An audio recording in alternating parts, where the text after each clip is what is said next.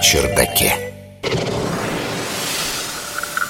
А вот вы знаете, что сегодня является одним из главных источников смертности людей? Когда-то это были зубы хищников, болезни, неправильное питание А сейчас температура внешней среды Научный журналист Егор Быковский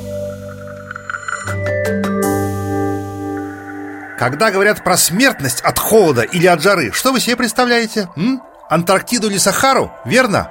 Но на самом деле все гораздо хуже и прозаичнее. Во всем мире примерно 10% смертей происходит от температур, когда они отклоняются от температурной точки минимальной смертности. Она разная для стран и регионов.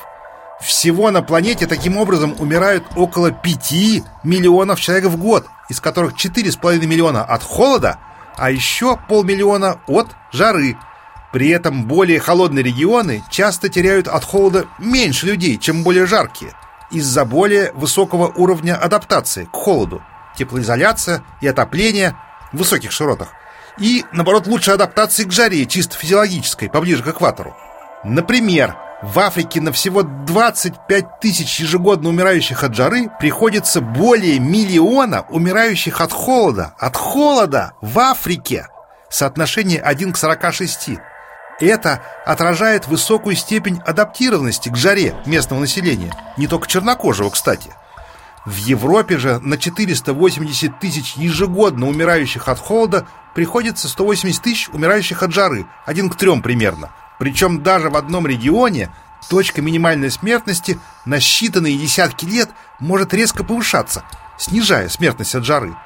Из-за этого не всегда ясно, какое влияние окажет на тот или иной регион глобальное потепление. Перевесит ли снижение уровня холодовой смертности рост гибели людей от жары? Чтобы отслеживать подобные тенденции, ученые периодически проводят замеры температурной смертности за какой-то, ну, отдельно взятый год. Авторы новой работы в журнале Nature взяли лето 22 года и решили узнать, какой была смертность от жары в этот период в Европе. Лето 22 года в Европе было достаточно жарким по местным меркам.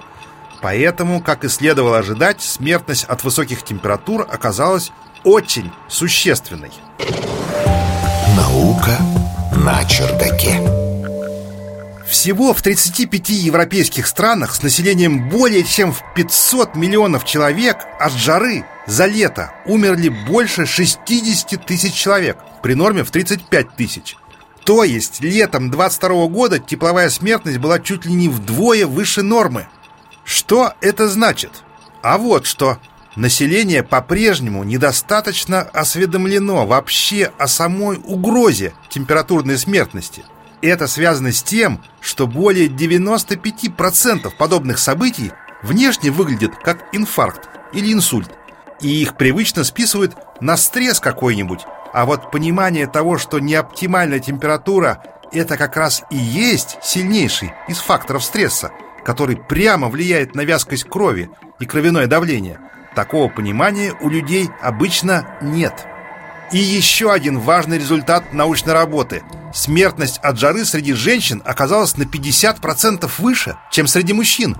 Для других регионов мира такой резкий разрыв между полами нетипичен. Пока что не вполне ясно, чем именно он вызван. Ну и замечание для потенциальных курортников. Наивысшая смертность летом 22 года наблюдалась в средиземноморских странах. В Италии, например, она составила 300 человек на миллион, в Греции 280, в Испании 237, в Португалии 211, а в среднем по Европе лишь 114 на миллион, втрое меньше. Для лучшего понимания контекста стоит сравнить жертв жары 22 года с числом европейцев, погибших от холода за прошедший сезон. Зима 22-23 годов убила в Европе на 68 тысяч человек больше, чем обычно, из-за более высоких, чем ранее, цен на отопление – так что, друзья, будьте аккуратнее с температурой и помните о научной статистике.